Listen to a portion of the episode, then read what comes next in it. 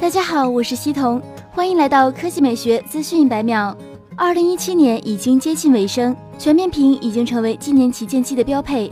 但毕竟今年是全面屏手机的元年，所以目前的全面屏方案都不太成熟。市场上有很多所谓的全面屏手机，也没有达到消费者的预期。三星 S 八自推出以来，外形备受好评。近日，S 八的下一代三星 S 九也有了一些可靠的消息传出。外形方面，据媒体报道，韩国商标组织近日公布了一组三星的技术专利，专利中透露了三星 Galaxy S9 的外形设计。按照商标细节，S9 依然会采用全面屏的设计语言，但回归正面指纹。具体细节是，S9 屏幕下方仅仅有一个樱桃般大小的指纹识别区域，指纹四周也是屏幕。S9 的造型可以理解为把 iPhone 十顺时针旋转一百八十度，美人尖出现在了下巴位置，实现的功能是指纹识别。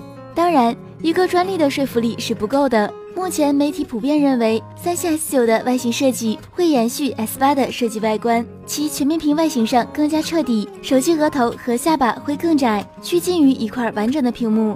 此前，韩国媒体报道称，三星目前正在全力以赴研究苹果的 Face ID 面部识别技术，并且希望在下一代旗舰机上实现类似的功能。这样就意味着 Galaxy S9 有望成为首款提供 3D 识别的安卓手机。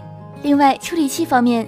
三星 S9 也将全球首发骁龙八四五处理器。至于骁龙八四五处理器的细节，目前的传闻显示，骁龙八四五仍然采用三星十纳米 LPE。存储方面，不出意外也是六 G 加六十四 G 起步。据此前消息，Galaxy S9 有望在二零一八年二月 MWC 大会前后发布。